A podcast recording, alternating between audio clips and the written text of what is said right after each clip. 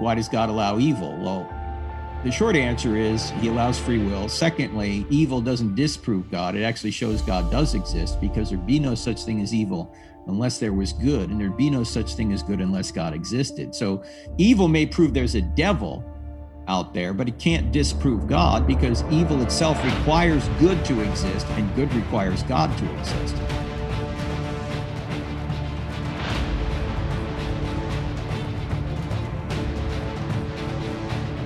Welcome back to episode 35. Today we're having Frank Turek on the episode. Um, hope you guys have fun listening to him because we already recorded it and we may have forgotten to um, get a recording of his face. So, Yeah, we, we may or may not have discussed it beforehand and we told him to record. And so he clicked record on the audio, but I guess none of us clicked record on the video, um, unfortunately. Spotify users, Apple Music users, uh, Today's your day. today is your day. if you guys haven't checked out the audio, now would be a good time. If you don't want to watch this, you can go listen to it while you're driving or something. Um, and, well, enjoy Frank Turek's wisdom because it's pretty awesome. So, without further ado, here's Frank Turek. Good. Where are you? Uh, we're in Aspen. Aspen. Yeah. Now that gets a round of applause because Aspen, Aspen is a happening spot. Yes, sir. Sure is. That's what people say anyway. I've only been to Vail. I haven't been all the way to Aspen. Oh, you got to come up. Come visit. You Mhm. can be in person. That'd be awesome. Well, you got to invite me to your church or your college, then I'll be there. That's how it, that's how that works. I don't just like show up and start talking, you know. Well, I did invite you in person originally, but uh, Miss Mackey, she said that would be better over Zoom. Yeah, that's right. You don't want to be too close to me. No, All right, but so what are your names? Oh, uh, I'm Wolfgang. I'm Jonah. And I'm Luke. Yeah, super nice to meet you. You guys got some some biblical names there. Yes. Yeah. I got left out. Given straight, Yeah. given straight from God Himself to my mom. Uh huh. That's good. That's good. Yeah. Um, pretty excited to have you on. But um, for for those of you who don't know you, Frank, how would you define who you are in like a very brief few sentences? You mean what I do? Yeah. Uh, well, there's a term called apologist, which means doesn't say you're saying you're sorry, as you guys know. But a lot of people think, oh, apologist, this guy's apologizing for something. No, Yeah. it actually means to defend, and it means to give a reason for the hope that you have, as Peter said in his first letter. Always be ready to give a, an answer to the people that you have, give a reason for the hope that you have. In other words, give evidence that Christianity is true Mm-hmm. And that's pretty much what we try and do. And there's several people that do this. It's not just me. We, we just tend to go to college campuses a lot which not a lot of people do.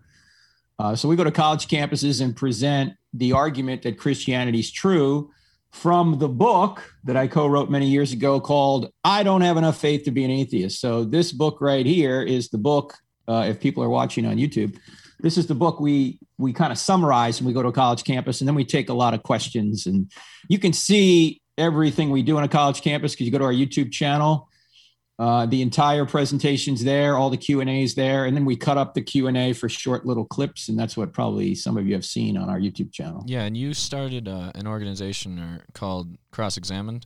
Um, That's right, yeah. When did you start that?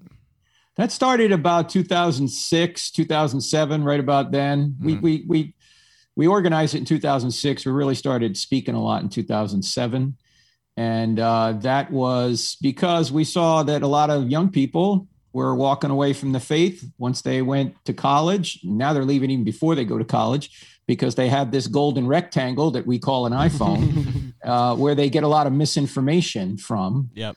and uh, so what we try and do is go to colleges and high schools and churches and throw them a lifeline and say, "Hey, consider this. This this is really what appears to be true." Oh, so we, we try and take the hardest questions we can get. And I mean, when you talk about apologists, Frank Turek is, in my opinion, the top apologist. He's he's The debated best. people like Christopher Hitchens, like the top of the top arguments. yeah, well, actually, amazing. the top apologist still is William Lane Craig. William Lane Craig has debated more people than anyone else in the past 35 or 40 years. He's I don't know. He's probably debated more than 50 people. Yeah, 50, 50 philosophers and atheists and even Muslims. So the gold standard in apologetics right now is William Lane Craig. So uh, I appreciate you guys, you know, Yeah, you're my favorite. So saying, okay, I like Frank. Okay, fine. But William Lane Craig is really the guy. yeah, that's what I He's, was. he, and he is a true scholar. I mean, he is he is someone that uh, writes in academic journals, which I don't do. okay, I'm standing on his shoulders. and the shoulders of people like Gary Habermas and and uh, and William Lane Craig, and of course my co-author Dr. Norman Geisler and many others. I couldn't do what I do without people like that. That's awesome. So I think we just want to hear your testimony. I think in a way because you you grew up in New Jersey, you went to Catholic school. Forget about it. Uh, what was kind of the uh, how how'd you get to apologetics and kind of yeah just the story of how cross examined? Well, I got to apologize. Look, I always believed in God. I knew there had to be a God because I, I just knew there had to be a first cause, right? Yeah. You just can't go on an infinite regress of causes. That seems self evident to me. There's got to be an uncaused first cause. So Mhm. uh, I always believed in God. I just didn't know who Jesus was. I didn't know what what Jesus meant. What you know, what why did he come? What was that all about? I, I didn't know any of that. Even in Catholic school, they, that just wasn't taught. Maybe it was me. Maybe I just didn't notice it was taught. But I, Yeah. I never really got it right. And it Mhm. wasn't until I was out of college and I went to uh, into the Navy out of college. I had a lot of questions for uh, a friend of mine who was a, a roommate of mine when I was in the in the navigator school in the Navy. And I just had so many questions for him. He finally said, Look, you just need to get Josh McDowell books. Evidence Demands a Verdict and More Than a Carpenter. Those were books written many decades ago. And as you know, Josh is he's still one of the, the great apologists out there. He's about 82, maybe 83. He's Oh, great. wow. Um, anyway, Josh had written those books, and I read those books and said, "Wow, this is this really appears to be true." And then after I got out of the Navy uh, in let's see, 1992, uh, I met Norman Geisler, who had started this seminary here in Charlotte. And within about six months of meeting him, I moved uh, my entire family here to Charlotte to go to seminary, and that's from that point, learning apologetics, learning philosophy, theology, uh, learning uh, apologetics, learning evidence for the faith from Dr. Geisler, who, by the way, when he died two years ago, they they they summed up the number of books he wrote. Either he wrote himself, he wrote with other people, he updated, you know, he republished. Mhm. It was 129 books. That's crazy. Amazing. Wow. yeah, yeah. The guy has written more books, not only than most people have read, he's written more books than most people have seen. okay. Especially nowadays. Especially nowadays, yeah. That's right. Because everybody gets their books now from here, right? So no, but that, anyway, so I came to faith through evidence. That's why okay. that that's why I, I do what I do now. That's kind of the sad thing I feel like in this culture is so many people have like all those questions that like most of the ones you answer, they have such good answers, but they don't even seek those answers for themselves. They just listen to what everyone else says and they go follow that and they don't actually look into it themselves. And I think once you look into it yourself like you did, you start realizing, yes, there is truth in this, and if this is true, that I should, I should live this way and change. Um, so that, that's really cool. Um, Yeah, the problem is, I think, and this is true of all of us, not just people who are not Christians. A lot of times, we're more interested in in happiness than truth, Mm. right? And and we think we're just going to be happy if we do our own thing. Let's even even Christians will go, ah, that's inconvenient in the Bible. I'm going to do this, yeah. right? So um, I, well, that's why I always ask people if Christianity were true, would you become a Christian? And many people will say no Yeah. because it doesn't matter how much evidence. Jesus could show up and say, Here I am. And they wouldn't say, Oh, Lord, I'll follow you now. They'd say, I need a psychiatrist. I think Yeah. I'm having vision. There must be some my gases in this room or something. Yeah, that's right. Something's wrong here. Yeah. Come on. No, but um, should we hop into some questions? You think get Yeah, started? sure. Because this this is what we're seeking for here. John, you want to read the first one? what is the best argument you've ever heard against Christianity, and how do you argue against it?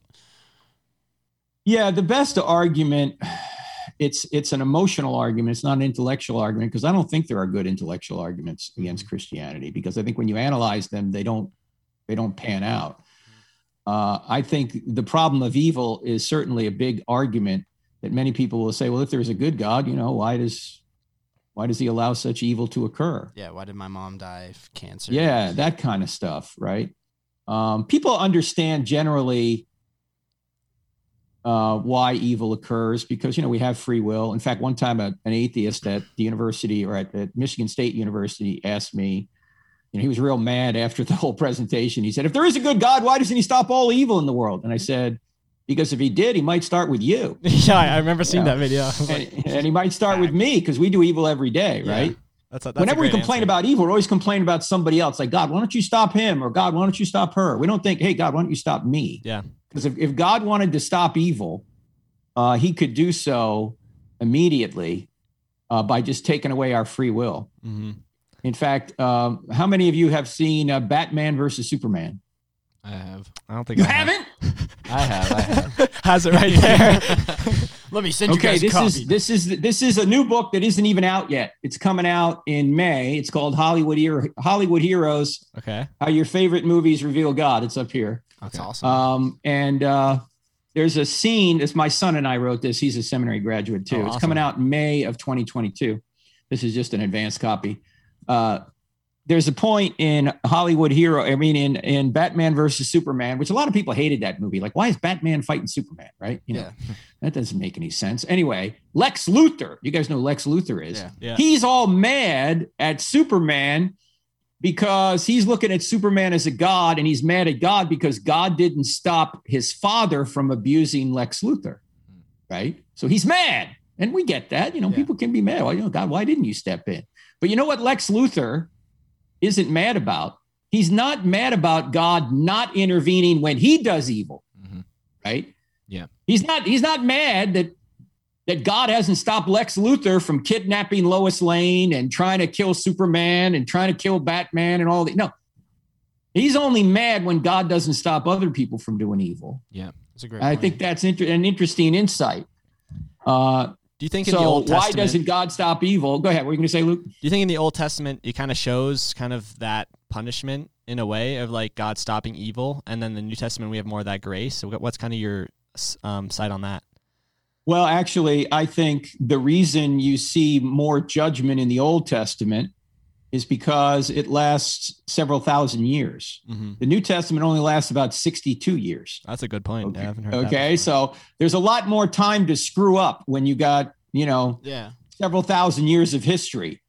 Uh, it's the Old Testament's covering a lot longer period. The New Testament's covering basically from Jesus's birth to about 62 AD, which is the end of the book of Acts, pretty much. okay. And uh, so there's a lot more time to for God to judge Yeah. in the Old Testament than the New. Although God is revealing judgment in the New quite a bit, right? Revelation, Jesus, yeah.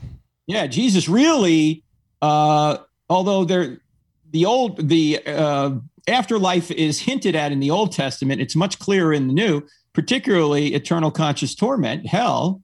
Jesus brings that to light much, much more so than the Old Testament does when he shows up. So it's the same God, both sides. Yeah.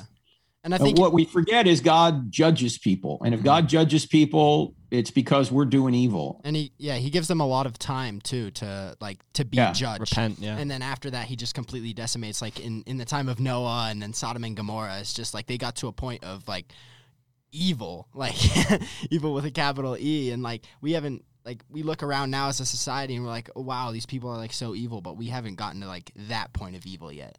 Well, I mean, yeah, we're getting there pretty We're, quickly. we're getting we're getting there, but and uh, I Yeah. think that, I think the It's- end is coming soon. But as in the days of Noah, right? yeah, Yeah. Uh, Nice. or even the days of Jonah. Jonah. Yeah. So, uh, what would you say is your argument against like uh, Calvinism and predestination? Um, more specifically, I, I, I, I don't know if I'm predestined to have an argument against it. why, why would I have an argument against that? Well, actually, uh, you've probably heard some of the short videos I've done on it. Mhm. People think that there's an irreconcilable difference between God's sovereignty and man's free will. But I don't think there's any irreconcilable difference at, at all. I think they're totally compatible. Why? Because just because God knows what we're going to do doesn't imply, it doesn't imply he's causing us to do it. Mhm. So, for example, if a woman, a new mother, puts down her baby one night uh, to sleep, she knows at some point during the night that baby's going to wake up and want to eat. But because she knows that, is she causing the baby to wake up? yeah, No, she's not causing the baby to wake up because she knows it. Likewise, when God creates the universe, he knows what we're going to do. But that doesn't mean he's causing us to do it. He's just outside of time. He knows the end from the beginning. And when he elects to create this universe, he knows how it's going to turn out. Mhm. And that way we're chosen, but we're still free. He chooses who who's going to be saved, but he chooses people who are going to be saved in accord with their free choice. In fact, that's what First Peter 1 says. In accord with the foreknowledge of God. Now, it's written from our perspective because technically God doesn't have foreknowledge. He just has knowledge. He just knows things intuitively, auto- automatically. Mhm. But from our perspective, it looks like God knows what we're going to do in advance. And in that sense, he does. So there's no there is no um, contradiction between God being completely sovereign and man have free will. In fact, I think God is so sovereign that he can get his free will done. All right, let me put it another way. God is so sovereign that he can get his will done through our free will. Mm-hmm. That's awesome. Right. Yeah. That's really And cool. I, I've unpacked this on podcasts before. I want to say I did one in August of 2018, uh, talking about Calvinism and Romans 9 and all that, because, you know, Mhm. Calvinists always go to Romans 9. And I don't think that's talking about individual salvation. That's talking about the election of the nation of Israel. Mhm. And I explain why in that podcast. Okay, so, awesome. yeah, I don't think you think talk there's about, we'll link in the description. People with can look at that. Yeah. The other thing too is one of the problems with with in my view, one of the problems with uh, hard five point Calvinism is it makes God the author of evil. Because if if God chooses everything for us, that means He chooses evil as well. Yeah. So God is doing evil. You know why did why did uh, Satan sin? Why did Adam sin? Why did we sin? Because God chose us to sin. He wanted us to sin, apparently, because He's making all the choices. Well, that's that's ridiculous. That's that makes God more like Allah Yeah. rather than Yahweh. You know, Yahweh is good. Allah, whatever he does is good according to Muslim theology.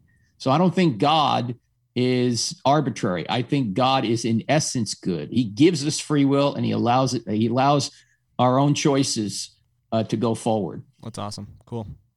Uh, next question we have is If you sell your soul, can you still be saved? And what are your thoughts on once saved, always saved? What does the Bible say about this? Uh, sell your soul. What does that mean? What would how would you unpack that? Just what do you give me an mean by sell your soul? So uh, some people who are like Satanists per se, I guess, and a lot of theories go around in Hollywood, especially that Uh-huh. people like sell their soul, sell their soul basically, in order to kind of like gain either material wealth or fame or fortune or something like that. But Huh. Um, and it's not I've even heard that phrase before, but I didn't know it was like a real movement. It's it's not even in like just Hollywood. I think uh, I think it's mainly in music as well.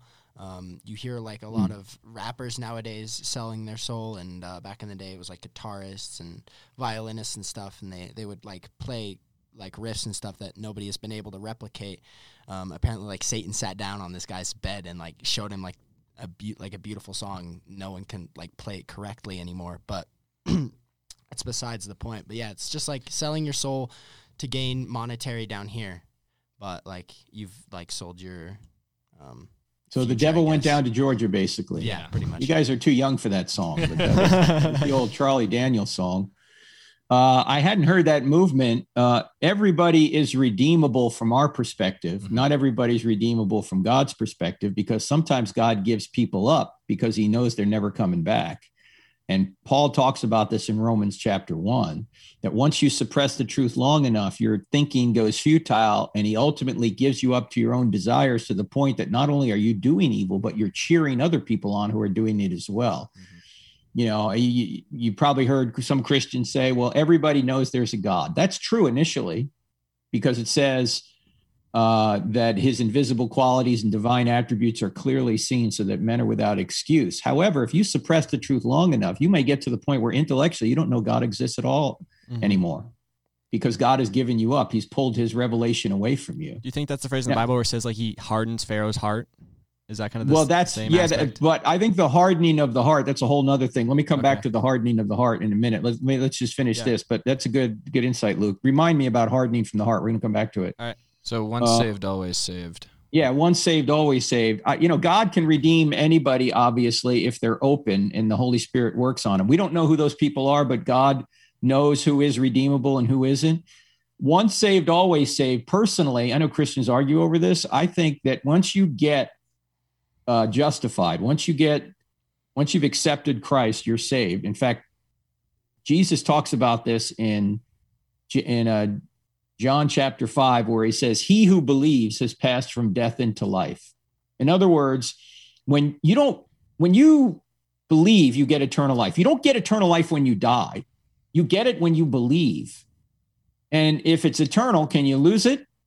No, mm. that's the whole point. You can't lose it. So if you truly are a believer, you get eternal life when you believe, and God seals you with his Holy Spirit. Now, we know of many people that say they were believers and they're not anymore. Obviously, the only way to deal with that would be to say, well, you've never truly tasted uh, the true Holy Spirit. You've never been sealed with the Holy Spirit. You never really accepted him. exactly. And even to Jesus and elsewhere says, somewhere, some are going to come and say, Lord, Lord. And he's going to say, I never knew you. yeah, depart from Right. me.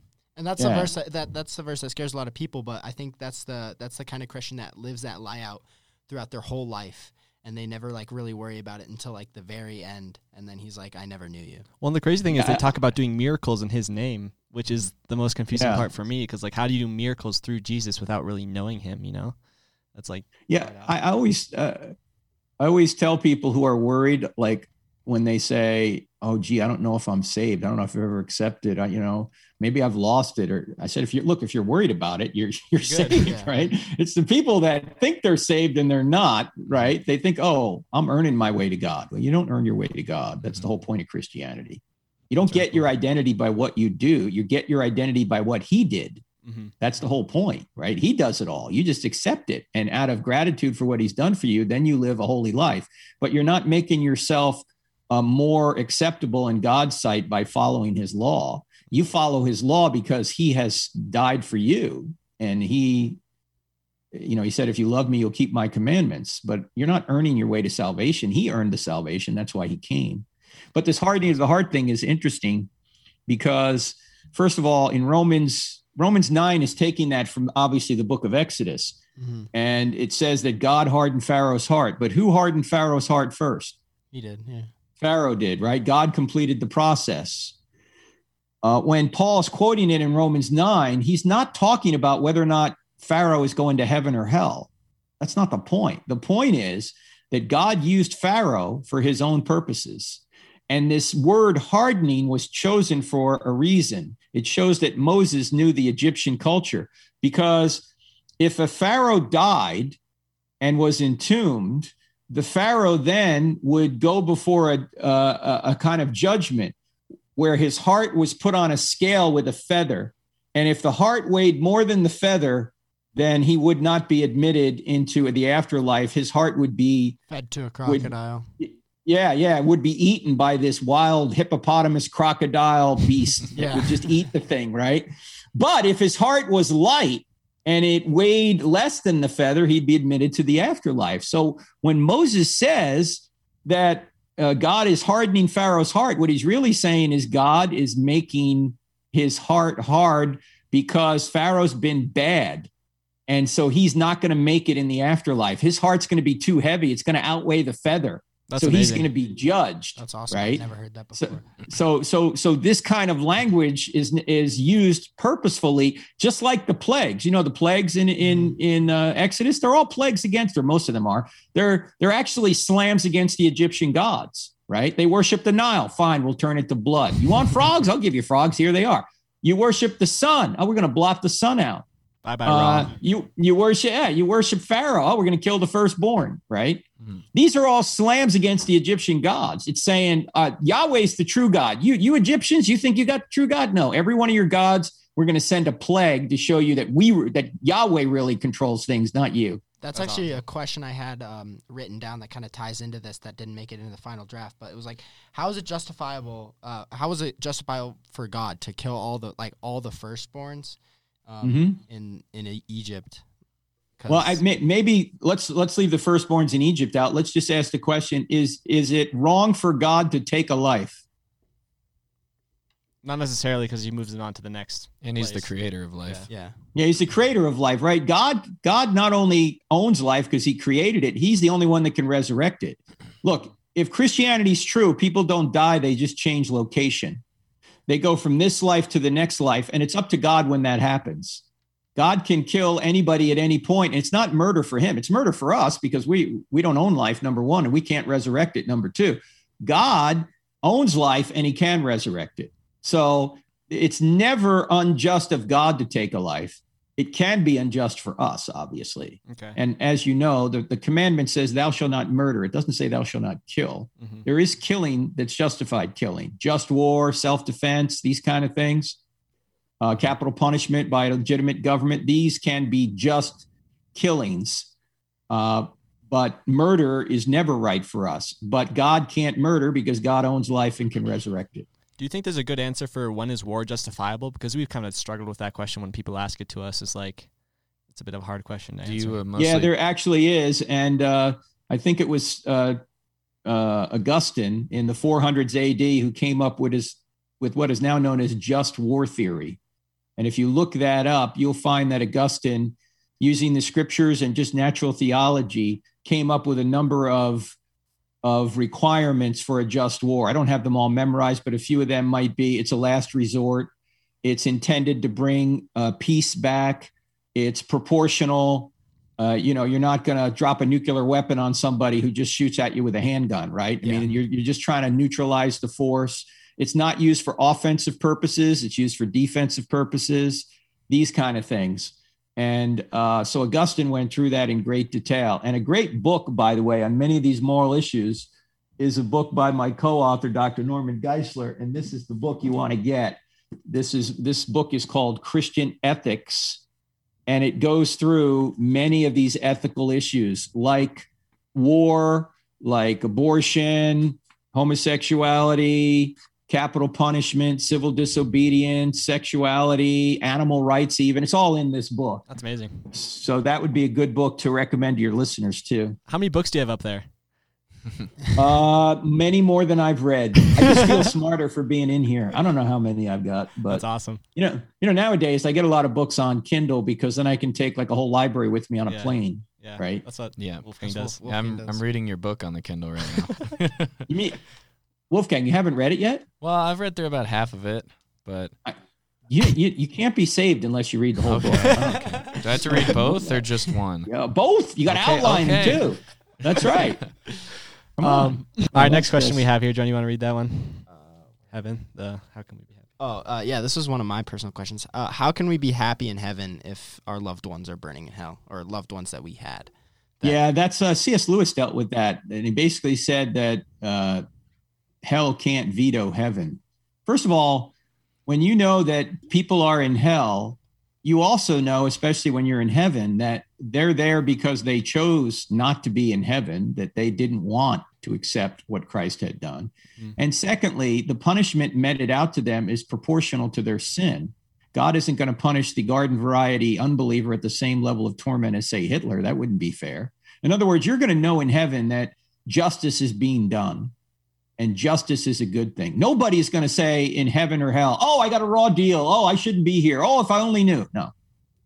In fact, you know that I know some people say it's not a parable because there's a real person named in it, but for lack of a better term, Is it Lazarus? in Luke, in your gospel there, Luke, Yeah. Luke uh, chapter 16, where uh, Jesus tells the parable of the rich man and Lazarus, hmm right? Lazarus is uh, in in Abraham's bosom, which is kind of like a, uh, a halfway house between here and heaven, kind of, Like you know, in the afterlife. And in then, and then um, in Hades is the rich man. And notice the rich man in Hades isn't going, Hey, I shouldn't be here. This is wrong. This is unjust. He's not saying that. What's he saying? Hey, you tell Lazarus to come down here and cool my tongue because I'm in agony in this fire. Just And wants a drip of water. Yeah. Yeah, he's still he's still treating Lazarus like he's his he's his servant, Yeah. right? And then um he says, "Go tell my brothers about this." Right? Go tell my warn them about this place. And Jesus says, "They have Moses and the prophets. If they don't believe them, they're not even going to believe if someone rises from the dead." That's powerful. And then Jesus does rise from the dead, and they Yeah. still don't believe. In fact, Caiaphas, what does Caiaphas do after Jesus has risen Lazarus from the dead? He wants to kill both Jesus and Lazarus. right? He knows that Jesus has risen Lazarus from the dead. Put that he man has back proof that this guy's the Messiah. And what does he want to do? Kill him. He wants to kill him. I mean, this is like the, the scary part of the whole deal, right? He wants to kill. He wants to kill Jesus. Yeah. He says it's better that an innocent man die than the whole nation perish. Mhm. See, crazy. his he, he was going to be out of a job yeah. if Jesus succeeded. Now, the Pharisees had a lot online if Jesus was actually the Messiah. So Yeah, and the way that I view hell is hell is just separation from God, and God is everything that's good. And so, therefore, it's like you are separating yourself from everything that has ever been and ever will be good. So, you're kind of just sticking yourself in the worst place possible. This is something I've been dealing with, debating with myself. Is like, is heaven eternal in the sense that we're just eternally separated from God, or is it eternal torment? So in the sense that you realize you're being tormented for eternity, or like you, or you just just it's separation from God and then nothing exists. What's kind of You your mean thought hell? Well, you know, there are some Christians now saying that that hell, after a brief period of punishment, it's annihilation. But I, mm-hmm. I I don't think that. I think you can make a case for that. I just don't think it's the right case. I mm-hmm. think that you you're conscious. You're conscious after uh, you you die, and you stay that way. Um, but it's proportional and it is separation from God. And as you said, Wolfgang, it is you're you're separated from everything that is good.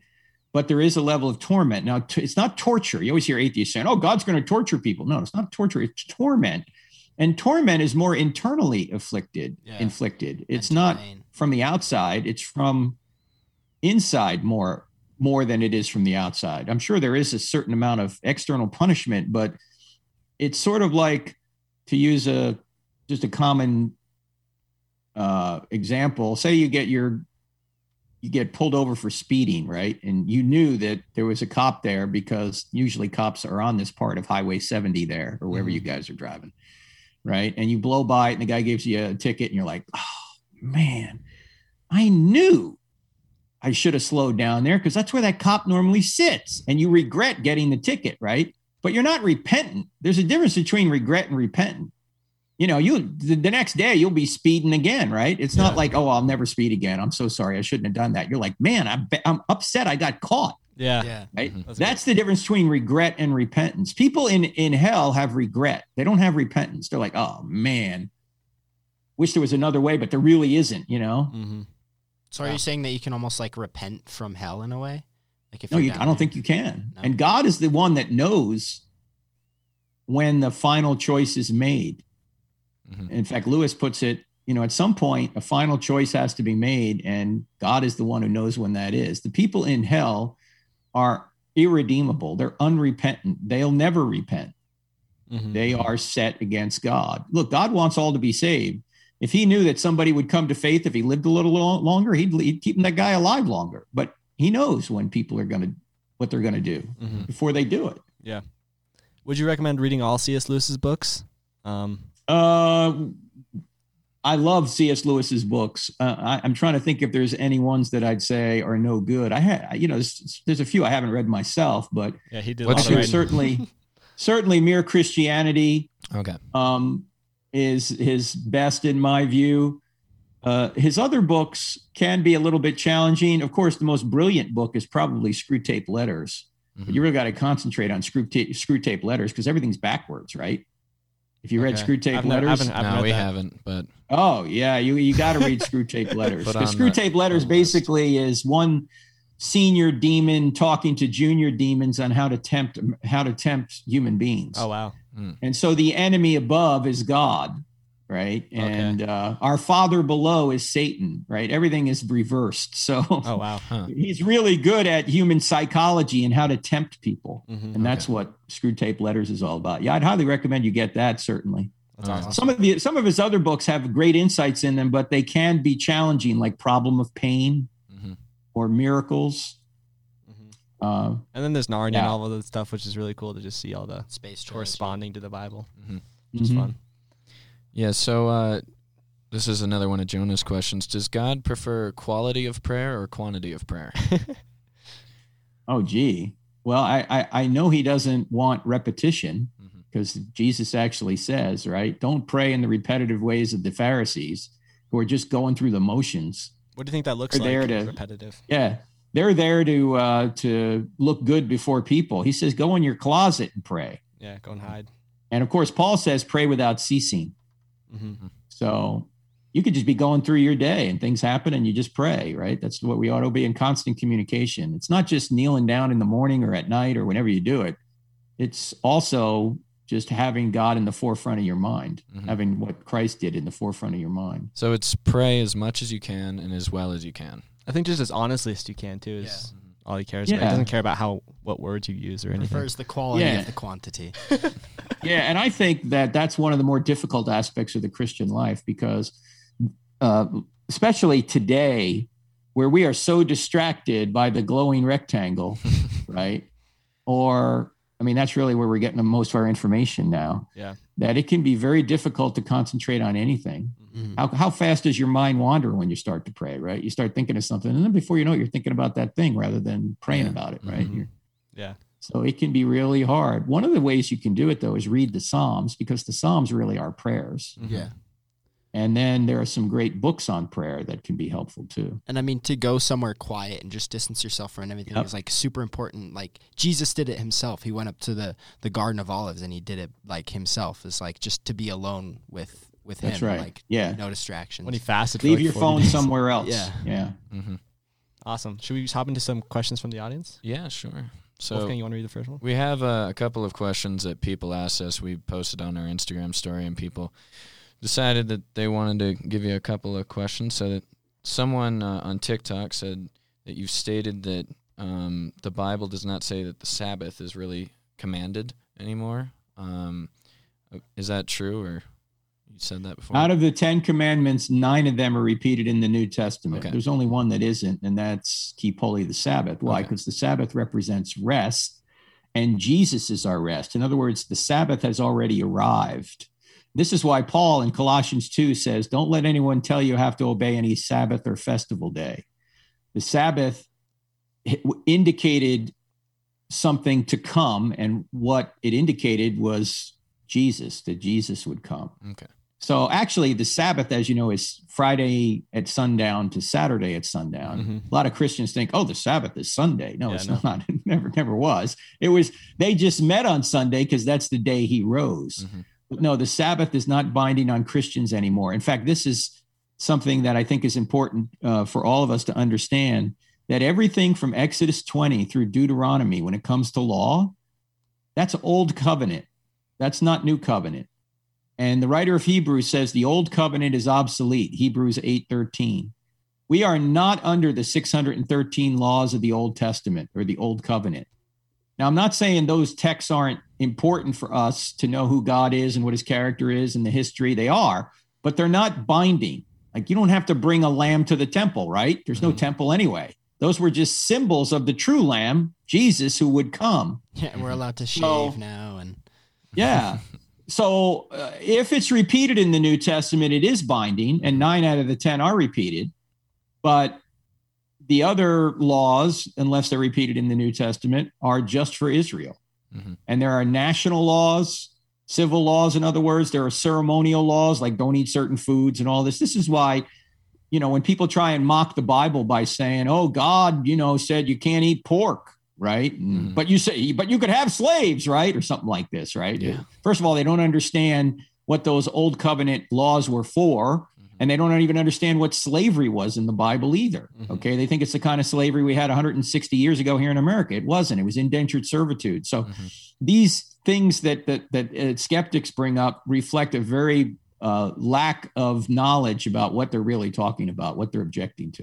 Okay, and before we go on to the next question, I just have a question on my own. How do you, how did you get to the point where you just memorized where things are in Scripture? Because I'm trying to do that, but I, it's it's a struggle. Is it just repetitive and just keep reading? yeah, well, it or really depends on what kind of learner you are. Are you a visual learner or audio learner? visual for sure. Visual? Yeah. you know, then maybe you could get some helps. There's some visual Bibles, you know, there's charts that you can get. The Rose Book of Charts is great. You know, Mhm. they've got um, all sorts of charts and maps in it that can help you visualize things. That's cool. But a lot of it too is just being familiar Yeah. uh, where things are. I, I think linearly, like in my mind. So when I'm thinking of Genesis, I'm thinking, I'm thinking to my left, and when I think of Revelation, I'm thinking to my right. You know, and I'm- I'm thinking of the books in order and where certain things are in those books. That's awesome. That's just the way I think. But not everybody thinks that way, right? Some people are, or they, they hear it, they got it. I'm more visual. I got to see it. Yeah. Awesome. Let's hop into the next question here. Zoe Rump, Rump Rumpley. Zoe or Zoe, but What Go is a besting sin? besetting. Besetting sin. How is idleness a sin? What scripture proves this? So that's kind of two separate questions. So she wants to talk about kind of like besetting sin, one, and two, she wants to talk about like sloth and uh, idleness as a sin. Besetting sin. What does she mean by that? Um, it's kind of like I guess it's a concept in which like a person has kind of like a personalized sin that mostly attacks them. For instance, it all depends on the person, like gambling, or for Oh. some people it could be lust. Pornography. And so, Sure. like, it's just that one thing that people can't get over, and it all is different for every single person.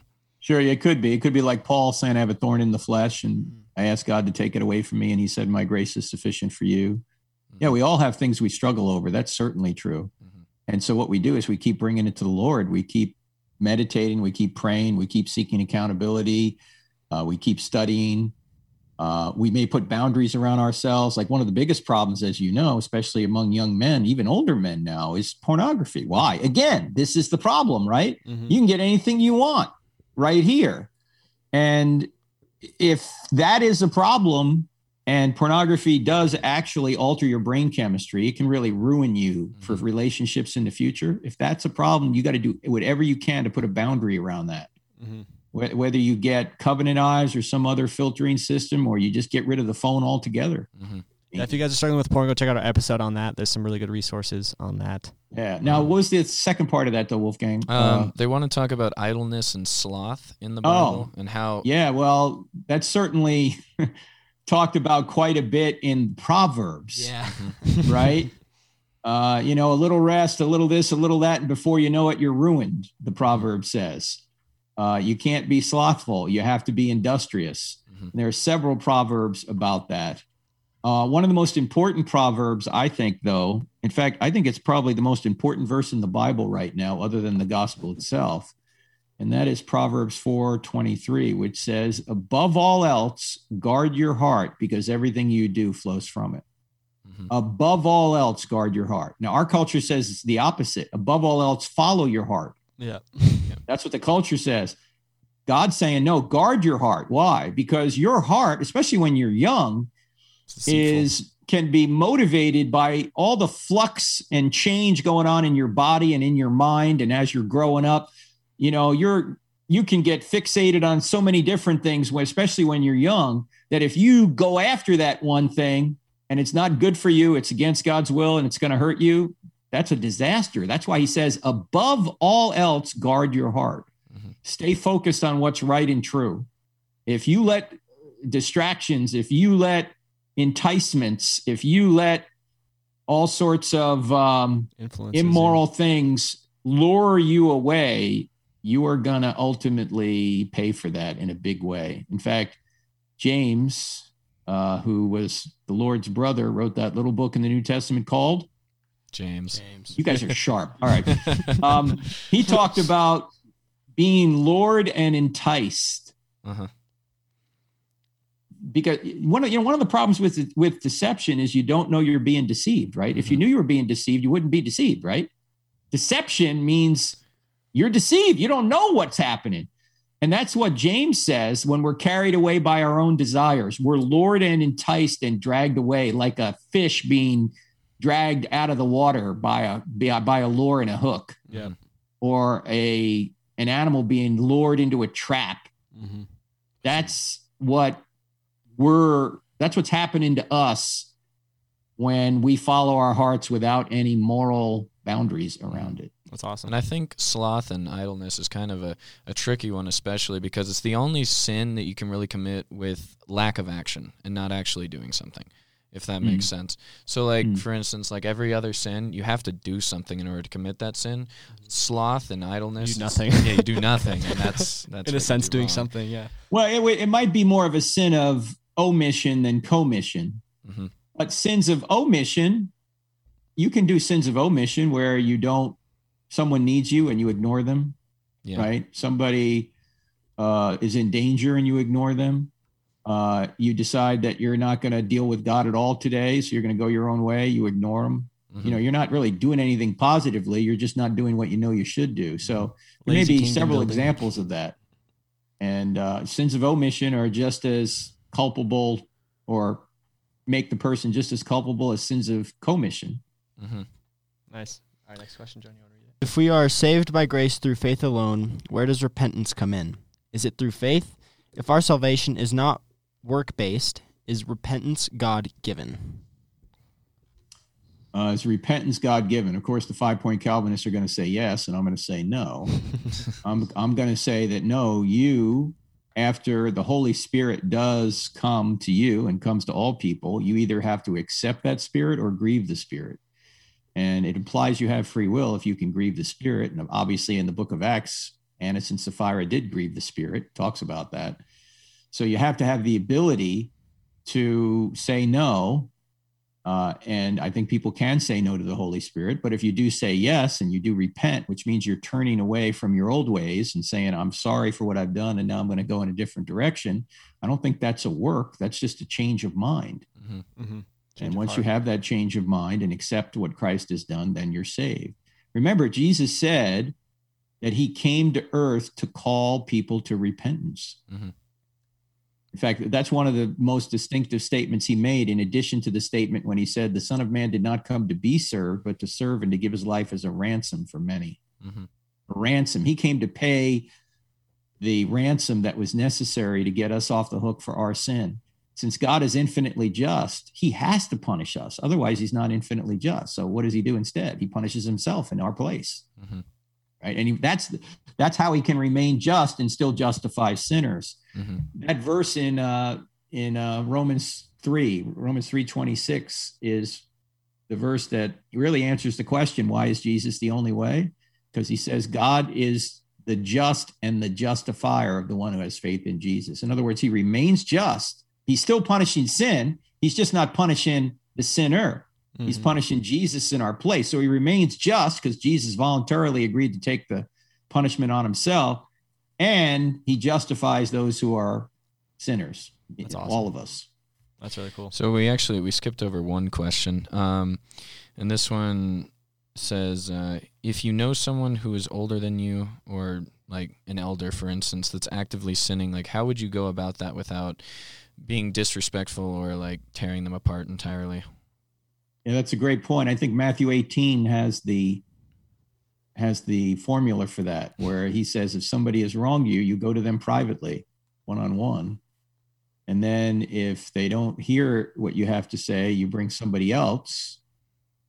Uh, maybe somebody older than them would be nice.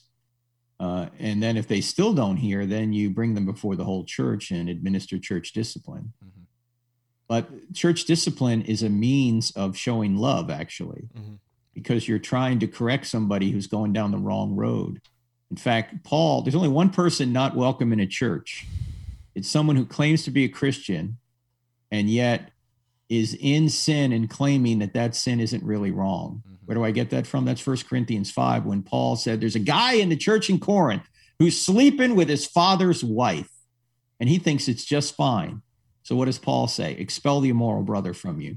Get him out In the hopes he'll come back, though, right? in hopes he'll he'll repent. He'll Mhm. realize the seriousness of what he's done and come back. And if you read sort of between the lines in Second Corinthians, that's that's what appears to be what happened. He did come back. Yeah, let Satan ta- teach him a lesson. I think is what the word he used. Yeah, Yeah, exactly. That's what he says, Luke. Yeah. You're right. Just Yeah. teach him a lesson. In fact, discipline comes from the word disciple. Discipline means you're trying to knock them back on course because they've gotten all course off course. That's really cool. I've never heard of that. That's sweet. Yeah. So your your your punishment is different. Punishment is based in justice. Discipline is based in in discipleship. You're, you in other words, you're you're you're trying to you're trying to correct what they're doing for their own benefit. So, speaking on that, correcting on what people are doing, do you ever feel like debating is really helping the person you're debating, or are you more doing it so other people can hear the debate and kind of choose the side they want to follow? Yeah, most of it's B. Like Yeah. when you're going for a debate, you're really not going to convince the other person. He or she is too invested in their position. You're Mhm. there for the people in the middle. Mhm. I'm there to try and and encourage the Christians and put a stone in the shoe of the skeptics, Mhm. so to speak. That's cool. Get Yeah. them to go, oh, I hadn't thought of that argument. Oh, maybe I ought to start thinking about that, right? That's awesome. One thing I find interesting about the whole throwing him out of the church was at the time when Jesus came down, um, there was no church. Um, the church is just defined as the body of Christ. So it kind of Jesus says throw them technically out of the entire body of Christ, which is something that Yeah, hand him over to Satan, It- and then hope he comes Mhm. back. that sentence. Once you think of it that way, feels like it has more weight to it. It does, yeah. Mm. Mm. Yeah, not just out of the building, but out of Yeah, out of the Yeah, at that point, it really wasn't a building. Mhm. Church meant assembly of believers. yeah. They, were- they were meeting in houses. Yeah. Right. Throw them out of the house. throw throw them out of fellowship, basically. yeah. yeah, Because number one, that could pollute other people in the church, in the fellowship. And number two, you're trying to bring that person back to sanity. So a question I have is, do you still have anything you doubt or question about God, or is it pretty much have you? Oh, yeah. Of, okay. Yeah, people always have doubts and questions. Yeah. Let's go back to the first question. We didn't completely Oh, get into that because it's too long. The question on evil, right? Mhm. Like, why does God allow evil? Well, the short answer is he allows free will. Secondly, evil doesn't disprove God. It actually shows God does exist because there'd be no such thing as evil unless there was good, and there'd be no such thing as good unless God existed. So evil may prove there's a devil out there, but it can't disprove God because evil itself requires good to exist, and good requires God to exist in an objective way, anyway. Mhm. And I unpack this in in the presentation that I do before college campuses. So if people want more, they can go to the to Yeah. the YouTube channel. Mhm. But one insight that really helped me in dealing with this problem of evil, and, and if it hasn't bothered you, you probably haven't thought about it enough. uh, but like you know, when you see something that you go, I, I can't see any good coming from this, and it doesn't even appear to have anything to do with free will, right? Mhm. You know, like why does a tsunami hit Thailand, or why does a, a baby die? You know, and you go, whole church is praying, baby still dies. hmm Does that make any sense? Yeah. Well, there's something known as the ripple effect. And the ripple effect points out that every event that occurs ripples forward to influence trillions of other events. And just because uh, we can't see any good coming from a particular event doesn't mean that there isn't good coming from it, even way far in the future. For example, maybe a baby dying right now causes a series of ripples to actually uh, eventually bring forth a great evangelist 500 years from now who saves millions of people right Yeah. we can't see how all those ripples work in in our lifetime I mean, like for instance, me and Jonah wouldn't be here unless Hitler existed. I think because our grandma had to flee, and like it's just Oh, crazy to think about. Yeah. Like how. she was uh she was in the Czech Republic and she had to flee. And that's how she met our grandfather. So like we wouldn't technically be here if that didn't happen. That's true. That's a good insight, Luke. In fact, Yeah. you can think of all the ripples in your life. Like, obviously, your parents had to meet, their parents had to meet, their parents had to meet, their parents. Think about all the ripples that had to take place Yeah. for us to even be here right now. So, in other words, the ripple effect allows me to realize that I can trust God because although I can't see any good coming from it, an infinite being can.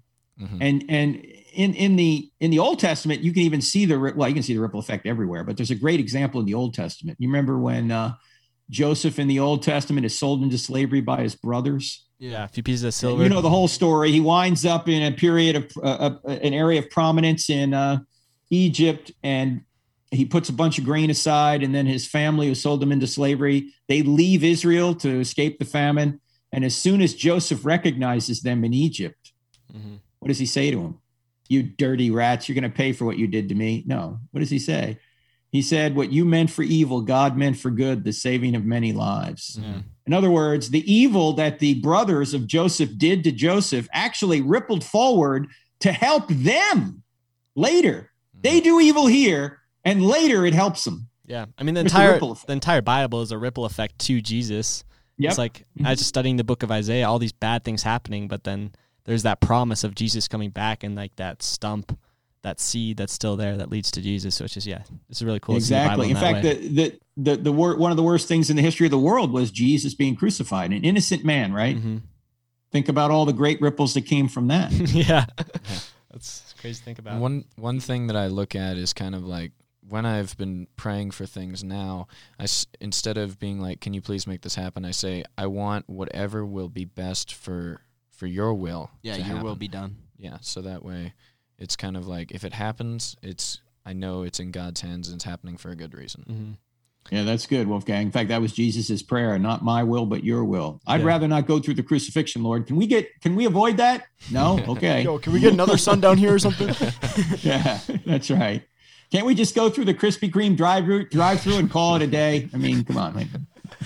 How do you uh, discern um, like what is literally true in the Bible and what is metaphorically true in the Bible? Yeah, excellent question. That's a case by case basis. In fact, we have a uh, we're teaching a class right now online called How to Interpret Your Bible, That's and awesome. I have this little acronym that I use whenever I read the Bible. It's an acronym I just happen to think up because I think it's important to to research it and and and know what it's really saying. And the acronym is STOP, S T O P. Whenever you come to a passage, you ought to stop. The S stands for what's the situation? Like, what's going on here? What's happening in this passage? I just can't read a verse. I got to read all around it to figure out what's going on, right? The T stands for what type of literature is it? Is this just straight historical prose? Is it law? Is it poetry? Is it is it prophecy? Is it uh, uh, is it apocalyptic literature like the Book of Revelation? Mhm. Because all of uh, or depending on how what type of literature it is, it's going to cause you to interpret it differently, right? You're Mhm. going to interpret a poem differently than you're going to interpret law. Yeah. Okay. The uh, the O stands for who's the object of the passage? Is the object ancient Israel? Is the object someone in Corinth? Is the object Me. us? yeah. who's the object, right? And the P stands is this for is this prescriptive or descriptive? Because a lot of people think if it's in the Bible, that means God God approves it. No, there's a lot of stuff that's just descriptive. Like David committed adultery with Bathsheba. That doesn't mean it's not prescriptive. He's not saying, okay, you got to go find your own Bathsheba out there. You got to know. He he's just telling the truth, warts and all, and it's just a description, not a prescription. So when you're looking at a passage and you're you, you go to the T and stop, what type of literature is it? Um, if Jesus is t- is telling, or, or let's say we're in the Psalms and it says, "The eyes of the Lord go to and fro across the earth." Is that supposed to be literal? Does God really have eyes that are going to and fro? Or is that really just a metaphorical way of saying that God sees everything, that God omniscient, knows yeah. everything? Right? Yeah. That's cool. So you, you have to take it on a case by case basis to really figure it out. Um, the strong arm of the Lord. What does that mean?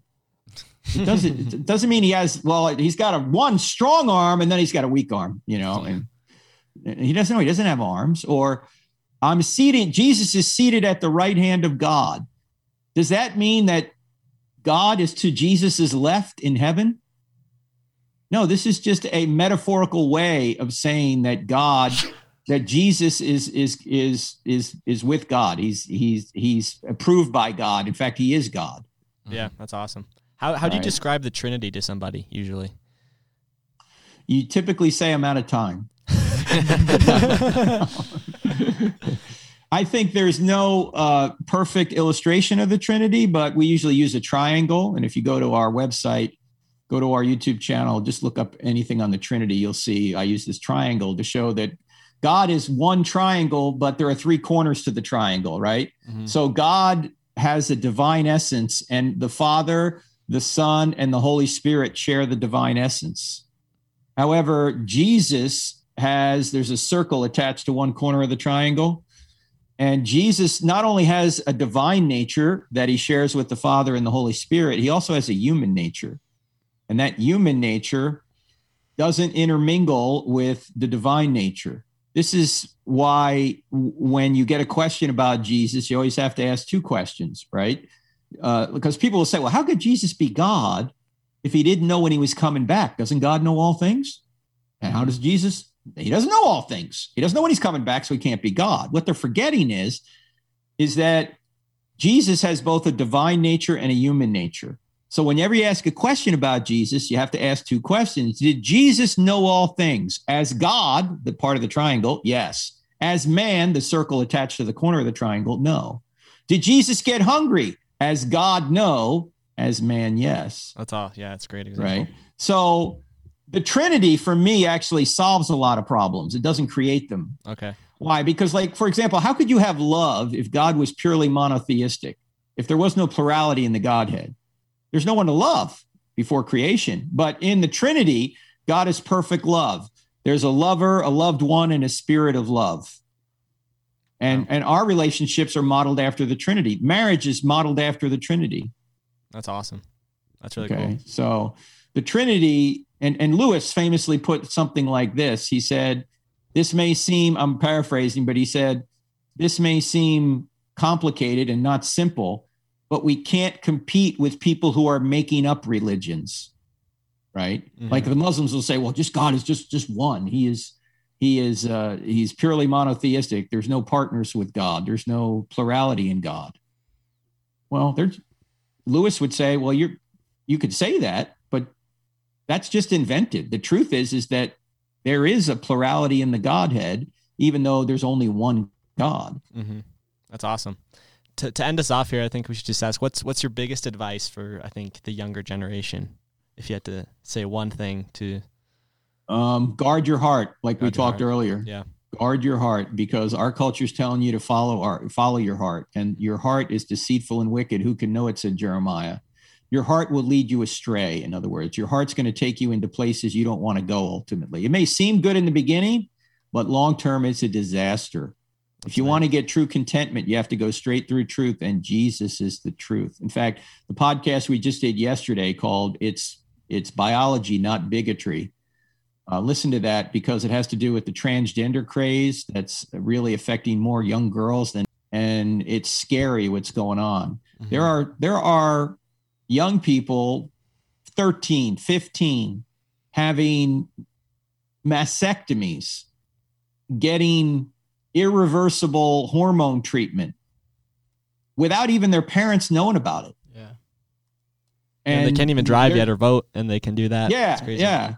It's crazy what's going on. And and much of it comes through social media. There's been an explosion of this since social media came out. Mhm. Young people are 100%. getting their cues from social media than they're than they are from Jesus or their parents even. They're getting it from what equally pain are people in in the same position they are, young and trying to figure out what life is about. They're getting all their cues from them and it's the blind leading the blind, right? yeah When you're that young, you don't have enough maturity or enough experience to know what the right thing is.